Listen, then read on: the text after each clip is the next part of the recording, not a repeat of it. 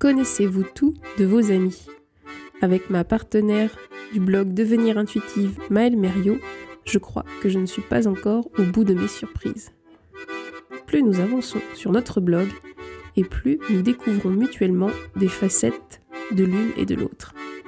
Nous abordons aujourd'hui le sujet qui passionne Maëlle actuellement, la symptothermie, une méthode de contraception naturelle, mais nous allons aussi l'aborder dans cet épisode de conception naturelle. Laissez-vous porter par cette personne très passionnante. C'est parti. Maman se met au vert, le podcast de Devenir Intuitive, par Céline Lebrion.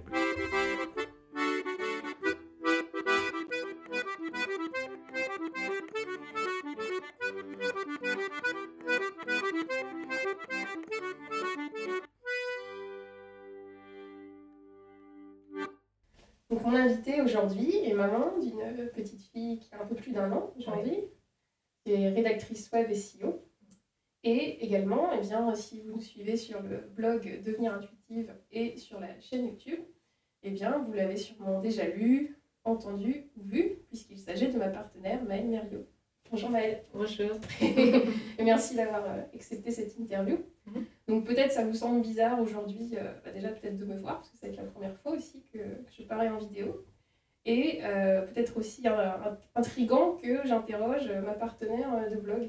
Il faut savoir qu'on se connaît toutes les deux depuis plusieurs années maintenant, peut-être au moins 10 ans. Au moins 10 ans. Ouais. Et on a monté un projet professionnel toutes les deux assez récemment, du blog Devenir Intuitive. Et dans ce cadre-là, on vous partage donc effectivement nos avis sur la féminité, la maternité, et on a quand même abordé chacune des pratiques différentes. Donc on ne connaît pas forcément les pratiques de l'une ou de l'autre. Et donc aujourd'hui, le sujet qui nous intéresse, la symptothermie, la contraception naturelle, pour moi c'est quelque chose de totalement nouveau que je découvre avec Maëlle à travers d'ailleurs son défi. Vous la suivez peut-être déjà sur son défi contraception naturelle sur la chaîne. Donc on va parler de ça aujourd'hui. Donc Maëlle, est-ce que tu peux un peu nous expliquer ton parcours, comment tu as trouvé cette pratique de la symptothermie? Oui, alors comment est-ce que j'ai découvert la symptothermie? Alors moi j'avais parlé en fait contraception naturelle avec des amies, certaines amies, et puis c'est vrai que à l'époque où on en avait parlé, il y a plusieurs années maintenant, moi j'avais vraiment l'idée que c'était quelque chose de pas fiable, enfin je pouvais pas l'utiliser comme contraception, peut-être comme observation de mon cycle, mais pas comme contraception, ça me faisait très peur. Et puis en plus, à ce moment-là, je portais un stérilet et pour moi, je me disais c'est tellement plus simple d'avoir un stérilet que je ne me posais pas vraiment la question en fait. Voilà. Et le truc, c'est que j'ai fait une grossesse extra-utérine sous stérilet et là forcément, ça a remis les cartes sur la table et je me suis dit en fait non quoi, je veux pas, c'est clair, je veux pas revivre ça et je veux pas reprendre le risque du stérilet. En refaisant confiance à nouveau, quoi. Et du coup, je me suis renseignée un petit peu plus. Et là, je me suis rendu compte que contraception naturelle, ça voulait dire plein de choses. Et qu'en fait, il y avait des choses qui n'étaient pas fiables, c'est clair. Et en même temps, il y a des choses qui sont fiables aussi. Et la symptothermie, c'est la seule méthode qui est vraiment reconnue en contraception naturelle par l'OMS. Et qui est reconnue comme très, très fiable, en fait. Presque aussi fiable que la pilule. Vraiment, c'est impressionnant. La pilule, de manière théorique, elle est fiable à 99,4%, il me semble. C'est de manière théorique, parce que si jamais on oublie ou si jamais on est malade et qu'on vomit, par exemple, du coup, forcément, c'est moins efficace. Et ça, c'est pas pris en compte vraiment dans ces calculs-là. Et à côté de ça, la symptothermie, c'est fiable à 98% quand on la réalise vraiment de manière très consciencieuse, quoi. Mmh. Ouais. Donc, c'est incroyable, en fait. D'accord. Moi, ça me surprend lorsque tu dis, je repense à moi, adolescente, qui vais voir le planning familial et pour la première fois une gynécologue et lui demander quelles sont les méthodes de contraception, mais jamais on en a parlé de ça. Alors, c'est peut-être quelque chose de plus récent ou c'est... Alors, par l'OMS, la reconnaissance de la symptothermie, alors en fait, le truc, c'est que dans la symptothermie, il y a plusieurs méthodes, en quelque sorte, voilà. Donc il y en a certaines qui sont reconnues en fait par l'OMS et puis il y en a certaines qui ne sont pas reconnues. Donc du coup ça fait aussi un ensemble au sein de la symptothermie. Mais en tout cas, c'est clair que la plupart des gynécologues et la plupart des sages-femmes et même au planning familial, c'est clair que ça ne fait pas encore partie du... ça n'a pas été démocratisé encore, ça c'est clair, quoi. Et cette histoire de reconnaissance, alors je ne sais pas exactement à quelle année ça a été vraiment reconnu, et d'autant que là, ils sont encore en train de faire des études justement pour essayer de déterminer encore plus l'efficacité et puis justement avoir des études qui le prouvent. Mais en tout cas, c'est encore très nouveau que... de toute façon, déjà la symptothermie, c'est les années 70, donc le temps que ça se mette en place, forcément, ça met du temps. Parce qu'en contraception naturelle, tu as déjà plusieurs techniques aussi autres que la symptothermie. Oui. Typiquement, par exemple, la méthode Ogino qu'utilisaient nos grands-mères et qui était vraiment basée sur le calendrier et qui était basée sur l'idée que le cycle, ça fait 28 jours et que, du coup, on a notre ovulation au 14e jour et du coup, c'est autour de l'ovulation qu'en gros, on met une espèce de période sensible, période fertile, sauf que si on a mal calculé l'ovulation, ça ne fonctionne pas. Et moi, ma grand-mère, elle est tombée enceinte 4 fois sous méthode Ogino, alors que c'était pas voulu, et c'était pas voulu si tôt, et elle en voulait pas autant, quoi. Typiquement, quoi. Et ça, des histoires comme ça, il y en a plein. Ouais. Donc, on a toujours l'image, pour la plupart des gens, la contraception naturelle, c'est, par exemple, c'est la méthode Ogino, ou c'est la courbe, c'est la méthode des calendriers aussi. Mais on ne pense pas symptothermie simplement parce qu'on ne connaît pas. En fait, la symptothermie, du coup, pour expliquer un petit peu ce que c'est quand même par rapport aux autres méthodes, la symptothermie, c'est, en fait, on prend à la fois... Enfin, c'est basé sur un double contrôle, c'est-à-dire qu'on a à la fois l'observation de la température, la prise de température, et à la fois l'observation de la glaire cervicale. Et la glaire cervicale, c'est un fluide qui est sécrété au niveau du col de l'utérus, pour faciliter le passage des spermatozoïdes dans l'utérus à la recherche d'un ovule. Et du coup, c'est vraiment l'indicateur parfait de notre fertilité, quoi. Voilà. Et en symptothermie, on se base vraiment sur ce double contrôle. C'est-à-dire que les observations de la température et de la glaire cervicale sont vraiment complémentaires. Et en ayant les deux observations, on a quelque chose de très très précis, autant au moment de l'entrée dans la phase fertile qu'au moment de la sortie de la phase fertile. Quand je t'écoute en parler, là, je trouve que tu es passionnée par ce sujet-là. Oui, complètement. Et de me dire, est-ce que ça a eu un lien aussi avec ta découverte de toi, ta fluidité, ton écoute de toi, quand tu t'es intéressée à ça? Oui, complètement. Complètement. Pour moi, ça a été... Alors, ça faisait partie de pas mal de découvertes que je... Enfin, ça faisait partie, en fait, de... d'autres pratiques. Par exemple, le flux instinctif libre, dont je parle aussi beaucoup sur le blog Devenir Intuitive. Ça fait partie comme ça de plusieurs pratiques que je me suis mise à faire et qui m'ont vraiment aidée à me connaître moi. Mais c'est clair que la symptothermie, et notamment l'observation de la glaire cervicale, mais ça a été complètement une découverte, quoi. Complètement, une reconnexion à moi, à ma nature cyclique, à ma fertilité. C'est-à-dire que là, j'avais vraiment l'indicateur de exactement où est-ce que j'en suis dans mon cycle. Et ça, c'est vrai que jusqu'à présent, alors en plus, moi, au début, j'avais des cycles qui n'étaient pas réguliers. Puis ensuite, ça s'est stabilisé, mais sur un cycle assez long. Donc, tu vois, moi, je suis sur les 34-35 jours, donc c'est un peu plus long que la moyenne quand même. Et du coup, je ne savais jamais exactement où est-ce que j'en étais, pourquoi est-ce que ça se passait comme ça dans mon cycle. Et ça m'a vraiment permis de me reconnecter à moi, à mon unicité, d'une certaine manière, à mes particularités. Donc, vraiment un outil de connaissance de soi énorme, quoi. Et tu parlais de ta grand-mère tout à l'heure. Ouais. Moi, quelque chose que j'ai noté chez toi, depuis qu'on se connaît aussi, mais là, tu en parles aussi, du lien que tu as avec ta mamie, avec ta maman, sur la féminité. Enfin, moi, c'est quelque chose, par exemple, je n'ai pas du tout abordé en famille, avec ma maman, de la connaissance de soi et du cycle. Hein. Tu as parlé de ça avec ta mamie. Alors, en fait... C'est plutôt ma mère qui a fait un travail sur les mémoires de ma grand-mère. Et du coup, à cette occasion-là, elle lui a posé beaucoup de questions là-dessus. Et parce que c'est vrai que ma grand-mère, on l'a toujours entendu dire qu'elle avait eu ses enfants trop tôt et que, on sentait qu'il y avait quelque chose à ce niveau-là. Donc, ma mère a été l'interroger là-dessus. Mais c'est vrai que c'était un peu osé. Et puis, finalement, moi, j'ai pas énormément de... Avec ma mère, je n'ai pas énormément discuté autour de ça non plus. Et par exemple, typiquement là récemment, quand je lui ai montré le blog et que je lui ai montré les articles qu'on faisait et tout ça, et la remarque qu'elle m'a fait quand même, c'était si jamais ça ne fonctionne pas, tu tomberas enceinte de nouveau et puis c'est tout, quoi. Voilà. Voilà ce que ma mère m'a dit. Ah oui. Et tu vois, typiquement, parce que je pense que ma mère, bon, du coup, elle a découvert ce que je faisais, mais elle est restée sur l'idée méthode Ogino, ou en tout cas, enfin voilà, elle n'a pas vu les subtilités de la méthode. Ah, quoi. Ah oui, il ne fait pas comparer la différence entre. Bah, je pense qu'elle n'a pas été plus loin, quoi. Je pense qu'elle s'est dit, d'accord, bon, bah, on verra bien si ça fonctionne pour elle ou pas, quoi. Donc, pour te dire que même les personnes qui sont très proches de nous peuvent ne pas comprendre la méthode. Et ça, ça c'est clair qu'en symptothermie, toutes les femmes qui se lancent là-dedans, quasiment, risquent d'y être confrontées. Il y a forcément des gens qui leur diront « Eh ben, au pire, tu tomberas enceinte. » Un peu tous les sujets un peu originaux. Quand j'ai commencé l'hygiène naturelle infantile, c'est pareil. Voilà. C'est des choses, on m'a dit « Oh là là, pourquoi tu te lances ?» ou « C'est compliqué. » ou « Accouchement à la maison », pareil. Ouais. C'est ça.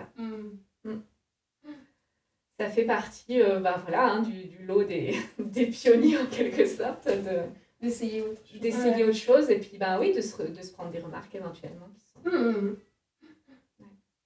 Donc la symptothermie, pour toi, c'est arrivé quand là dans ta vie? Avant mon projet bébé, en gros, j'ai pratiqué pendant 10 cycles la symptothermie, donc 10 cycles menstruels où je l'ai utilisé en contraception. Et après ça, donc, on a décidé avec mon compagnon de lancer notre projet bébé. Voilà. Et on va pouvoir en parler. Et on va pouvoir en parler aussi parce que la symptothermie est très intéressante aussi comme aide à la conception. Et après ça, du coup, finalement, donc, il y a eu la grossesse, il y a eu l'allaitement. Et du coup, c'est là seulement depuis quelques mois que j'ai eu mon retour de couche. Voilà. Et comme on avait lancé le projet de blog, c'est vrai que je me suis dit, allez, je lance le défi sur YouTube de faire une vidéo par jour le temps que je me remette à la symptothermie à 100%.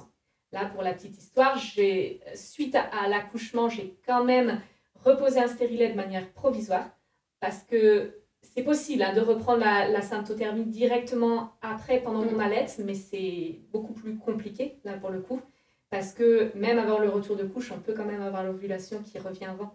Et dans ces cas-là, on peut se faire piéger, en quelque sorte, voilà. De ne pas se rendre compte, en fait, qu'on est de nouveau fertile alors qu'on l'est. Donc, du coup, j'ai préféré quand même poser un stérilet au cas où, mais vraiment pendant une petite période, quoi. Et du coup, là, l'idée, c'est qu'à la fin de mon défi, donc en fait, dans une quinzaine de jours, je retire le stérilet. Et je serai venue 100% contraception naturelle. Et c'était vraiment mon objectif. En tout cas, je m'étais dit, après le projet bébé, je me remets à la symptothermie parce que ça m'apporte vraiment au quotidien plein de choses, quoi. Et dans cette pratique-là, qu'est-ce que tu as noté en termes d'avantages, d'inconvénients par rapport aux autres contraceptions que tu as pu utiliser avant Alors pour moi, vraiment le plus gros avantage, c'est un peu un ensemble, mais il y a ce fait de se reconnecter à soi. C'est-à-dire pour moi, c'est du coup, d'une certaine manière, on garde notre pouvoir. C'est-à-dire on ne met pas notre pouvoir dans un stérilet ou dans la pilule ou dans un implant ou toute autre manière un peu classique. Mais vraiment, on garde notre pouvoir dans le sens où c'est nous qui faisons nos propres observations et c'est à partir de là qu'on en déduit où est-ce qu'on en est dans notre cycle, quoi. Voilà, donc il y a ce truc-là, il y a le fait d'être autonome par rapport à la contraception. Enfin, c'est vraiment, il n'y a pas besoin d'autres méthodes. Bon, ça, c'est plus ou moins vrai parce qu'en fait, quand on est dans la phase fertile, du coup, à moins de décider l'abstinence, mais sinon, ça veut dire quand même utiliser des préservatifs ou alors, je ne sais pas, inventer autre chose dans la sexualité pour ne pas avoir de pénétration vaginale, en fait. Parce que sinon, forcément, il faut quand même bien, dans cette période-là, qu'il y ait quelque chose. Voilà. Donc, pour certains, ça va être l'abstinence, et pour la plupart des gens, c'est quand même plutôt le préservatif ou inventer d'autres choses, quoi. Ouais. Donc, en fait, souvent, il y a quand même plusieurs méthodes qui viennent se combiner, d'une certaine manière. Après, il y a le côté zéro déchet, si on invente autre chose, en tout cas, potentiellement, on peut avoir rien du tout, ni stérilet, ni autre, voilà, donc le côté zéro déchet que j'aime bien. Et puis après, au niveau, par contre, des inconvénients, là où, le plus gros inconvénient qui va venir, je dirais, ce à quoi on pense directement, c'est on se dit c'est contraignant, quoi. Parce que, du coup, il faut prendre la température les matins au réveil. Alors en fait, c'est pas les matins au réveil pendant tout le cycle, c'est le matin au réveil pendant la phase fertile. Voilà. Donc déjà, ça réduit énormément. La phase fertile, on considère en général que c'est 1/3 du cycle. Et au début, souvent, c'est un petit peu plus que ça. Enfin, ça dépend quel est notre cycle. Si on a un cycle un peu long, c'est vrai que ça va être 1/3 ou la moitié du cycle où il faut prendre la température. Donc, ce n'est pas tous les matins. En plus, on n'est pas obligé de le prendre tous les matins à la même heure. Donc, en fait, on a un peu l'idée qu'il faut le prendre tous les matins à la même heure pendant tout le cycle, machin, c'est très contraignant. En fait, non, c'est juste une partie du cycle, ce n'est pas toujours à la même heure. Si on a quelques données qui manquent, ce n'est pas grave. Et du coup, voilà, c'est un petit peu, enfin moi je fais un petit peu l'analogie à comme quand on prend la pilule, si on prend la pilule tous les jours, il faut y penser. Bon bah là c'est juste tous les jours, il faut penser à prendre sa température. Donc, c'est ça.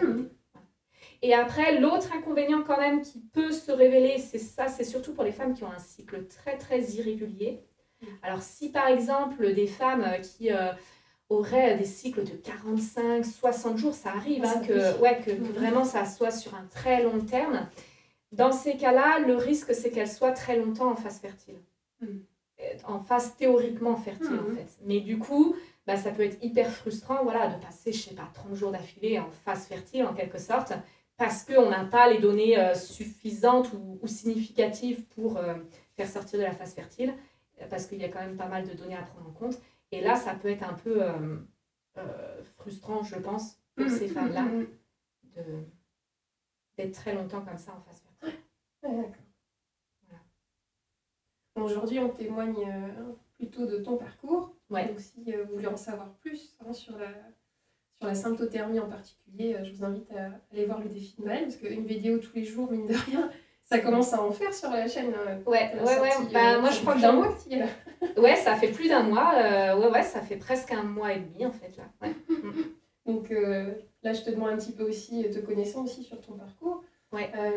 Donc là, bientôt, ça va être ta méthode de contraception 100%, la symptothermie. Ouais. Mais il y a, je calcule bien, 2 ans, ouais. Ça a été aussi une façon de savoir quand bébé allait arriver. Oui. Est-ce que tu peux nous parler de ça ? Ouais. Parce que c'est assez original aussi, vous étiez même pas dans le coin, vous étiez pas en France en plus. Oui, alors... C'est tout le projet, là. Ouais, bah, notre projet bébé, quoi. on était en voyage au Japon. Enfin, en fait, on avait prévu un voyage au Japon avec mon compagnon et on s'était dit, bah, c'est un peu le passage, enfin, dans notre imaginaire, en tout cas, c'était le passage, ce voyage, entre le moment avant enfant et puis peut-être le moment après avec enfant. Enfin, voilà, on se disait, en tout cas, c'est le début du projet bébé, en quelque sorte, donc... On se dit, en tout cas, à partir de ce moment-là, bah, on serait heureux qu'un bébé arrive, qu'on puisse concevoir, en tout cas. Et du coup, bah, en fait, ce qui est marrant, c'est qu'avec la symptothermie, c'est vraiment à la fois c'est une méthode de contraception et à la fois c'est une méthode de conception. C'est-à-dire que c'était pas seulement « j'arrête la contraception », c'était aussi « je passe en mode conception oui. ». Et donc là, notamment, ce qui est intéressant, c'est qu'on continue d'observer bah, la glaire cervicale. Donc, je vous disais, c'est le meilleur indicateur, la glaire cervicale, de notre fertilité. Et du coup, bah, normalement, on l'observe dans la phase fertile en mode « Ouh, là, surtout, il faut faire attention, il faut se protéger, il faut machin ». Et puis là, au contraire, c'était « Ah, ben, les jours où il y a la glaire fertile, eh ben, surtout, il faut y aller, quoi !» Voilà. Et du coup, moi, il me semble que quand on est allé au Japon, bah, j'ai eu mes règles juste... avant d'y aller, et du coup, bah, on s'était dit, le cycle d'après, bah, voilà, on teste, quoi, et on verra bien. Donc, justement, j'ai bien observé la glaire cervicale, et il se trouve que pour nous, ça a fonctionné du premier coup. Voilà. Alors, je ne dis pas que c'est le cas pour toutes les femmes qui pratiquent la symptothermie, mais en tout cas, ce qui est sûr, c'est que la symptothermie peut être vraiment une aide à la conception, et notamment pour des femmes qui auraient, pour des couples, hein, qui auraient des problèmes à la conception, ou des problème d'infertilité ou d'une faible fertilité d'un côté comme de l'autre, et bien du coup, la symptothermie, c'est une super méthode parce que d'habitude, si on recherche sur Internet, par exemple, des femmes qui auraient du mal à concevoir, elles vont rechercher sur Internet, qu'est-ce qu'elles vont trouver ? Elles vont trouver les fameuses méthodes avec le calendrier où elles vont essayer de calculer le jour de leur ovulation et puis se dire, bon, bah écoute, a priori, on fait l'amour à ce moment-là parce que c'est à ce moment-là que je suis fertile, que j'ai mon ovulation, quoi. Et si elles se plantent de 2-3 jours, en faisant les calculs, parce qu'en fait, avec la symptothermie, on découvre que de toute façon, l'ovulation, on ne peut pas savoir le jour de notre ovulation. Voilà. Donc, du coup, ben, potentiellement, ça décale de quelques jours. Et du coup, ça ne fonctionne pas simplement parce qu'elles ont une fertilité assez faible. Et du coup, ben, ça aurait mieux fonctionné tel jour. Et puis, elles vont se miser leurs efforts plutôt sur d'autres jours, quoi. Donc, avec la glaire cervicale, l'avantage, c'est qu'on a vraiment une observation externe de « là, c'est le moment où je suis le plus fertile ». Je ne sais pas si l'ovulation, elle est vraiment à ce moment-là, mais en tout cas, ces jours-là, c'est clair que de manière mécanique, s'il y a des spermatozoïdes dans le vagin, ils auront toutes les chances de remonter dans l'utérus et d'aller rejoindre un ovule qui a peut-être déjà été produit ou qui va être produit juste après. Mais en tout cas, voilà, on augmente les chances. Moi, je me permettais de citer ton exemple aussi, hein, vous étiez en voyage, parce que j'ai beaucoup d'autres exemples d'amis qui voulaient un enfant, qui n'arrivaient pas à en avoir, et qui sont tombées enceintes et ben, après avoir un stress qui est parti. Donc de diverses natures, ça peut être j'ai trouvé un travail, mon compagnon va mieux, il n'est plus malade, je ne suis plus malade. Enfin, quelque chose s'est réglé dans leur vie, et paf, la grossesse arrive. Et je me suis dit, tiens, ben, voilà, toi aussi, vous aviez un cas, vous étiez parti, vous étiez détendu, tout ça. Ouais. Et est-ce que, en pratiquant la symptothermie, en s'observant, parce que du coup, toi, de faire ça depuis un moment aussi, tu sais aussi t'auto-ausculter finalement. Moi, c'est des choses que, par exemple, je ne fais pas du tout. Ouais. Et est-ce qu'il y a un lien entre le stress qu'on peut avoir et quelque chose, et puis la symptothermie, est-ce qu'elle peut aider à repérer en s'auscultant, est-ce qu'on peut savoir alors, une différence, je vais peut-être un peu loin, mais... la symptothermie, elle peut aider à savoir s'il y a un dysfonctionnement du cycle, en quelque sorte. Donc, oui, d'une certaine manière, elle pourrait aider à savoir si... là, par exemple, dans le cadre du voyage au Japon, tu vois, nous... déjà, avant ça, on n'essayait pas d'avoir un enfant avant, donc en fait, il n'y a pas vraiment de... Nous, on n'était pas vraiment dans ce cas-là, justement, de moins de stress et de... Mais et j'ai pas observé de différence particulière entre quand j'étais ici et puis quand j'étais au Japon. Mais par contre, c'est clair que si, en fonction des observations qu'on fait, et puis notamment pour des femmes qui auraient très peu de glaire cervicale, par exemple, parce que ça arrive, on n'a pas toute la même quantité, et parfois, ça peut être assez difficile, ce point-là d'observation de la symptothermie, parce que si on n'a pas suffisamment de glaire, ben, c'est difficile de faire les observations. Et ben, typiquement, ça peut être significatif de certaines choses. Alors après, est-ce que c'est du stress? Est-ce que c'est au niveau de l'alimentation? Il peut y avoir plein de choses qui jouent. Parfois, c'est au niveau hormonal, tu vois, qu'on a un dérèglement hormonal, et du coup, ben, ça influe forcément sur les signaux externes de notre cycle. Il y a comme ça des choses qui peuvent être déterminées, en effet, grâce à la symptothermie. Il y a tellement de choses qui rentrent en jeu en ce moment-là. Et puis, ce qui est clair, c'est que aussi quand on prend la température, ça c'est clair que des variations au niveau du stress, ou une petite maladie, ou des déplacements, ça peut influer sur la prise de température, c'est clair. Et du coup, on l'indique souvent dans notre cyclogramme. Donc le cyclogramme, c'est là où on note nos observations. Et on indique ces observations-là parce que potentiellement, on sait qu'elles peuvent avoir un impact sur la température qui pourrait, rendre un peu plus difficile l'interprétation de notre cyclogramme. J'ai une question qui me vient là, combien de temps tu as mis à être à l'aise avec cette technique, te dire là, c'est bon, je prends ma température, hop, hop, c'est rentré dans ton quotidien et c'est... Posez plus trop de questions, quoi. J'ai pas vraiment de souvenir au tout début quand j'ai commencé, j'ai pas vraiment de souvenir que ça ait pris comme ça du temps. Bon, je sais que pour l'observation de la glaire cervicale, par exemple, là parfois ça peut être nécessaire d'aller observer directement au niveau du col de l'utérus, parce que sinon c'est vrai que ces observations-là souvent sont nouvelles quand même, et du coup on peut avoir du mal à les percevoir.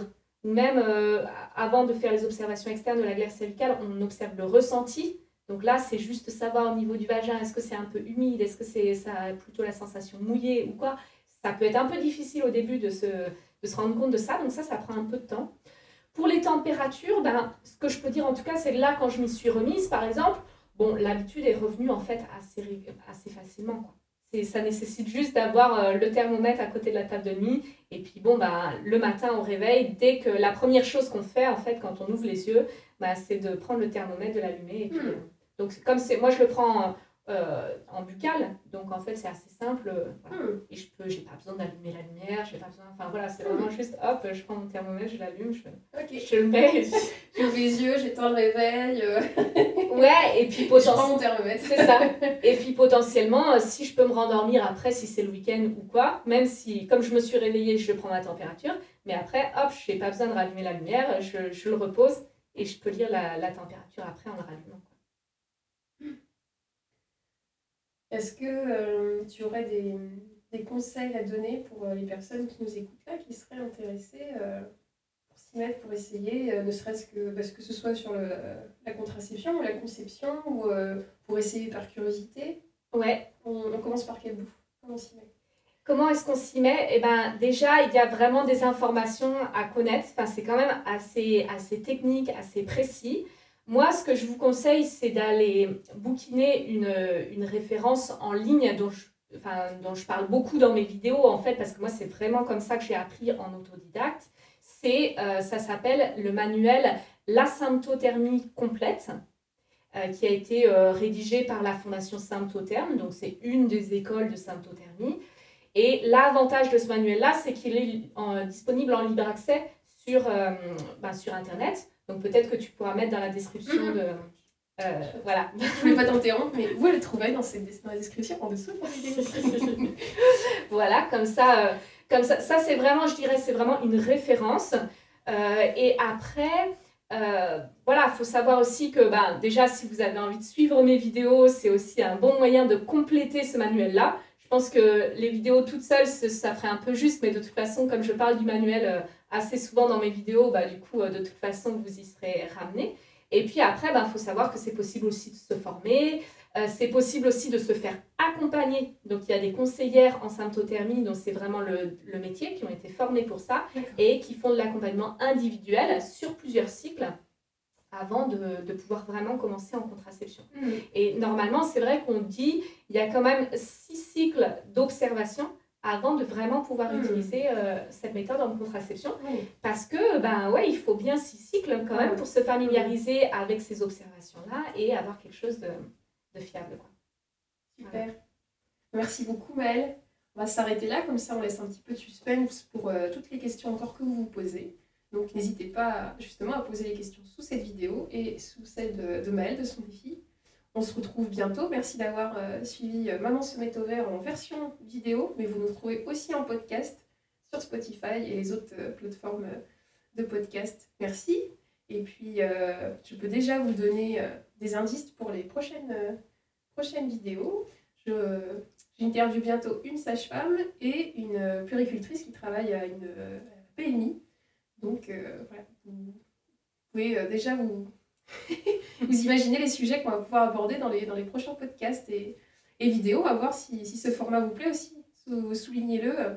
On essaie de refaire aussi des vidéos. Est-ce que je continue les vidéos? Voilà. Moi, c'était ma première aussi, donc merci de votre indulgence aussi. Merci encore, Maëlle. Avec plaisir. Et puis, à très bientôt. Ciao. À bientôt.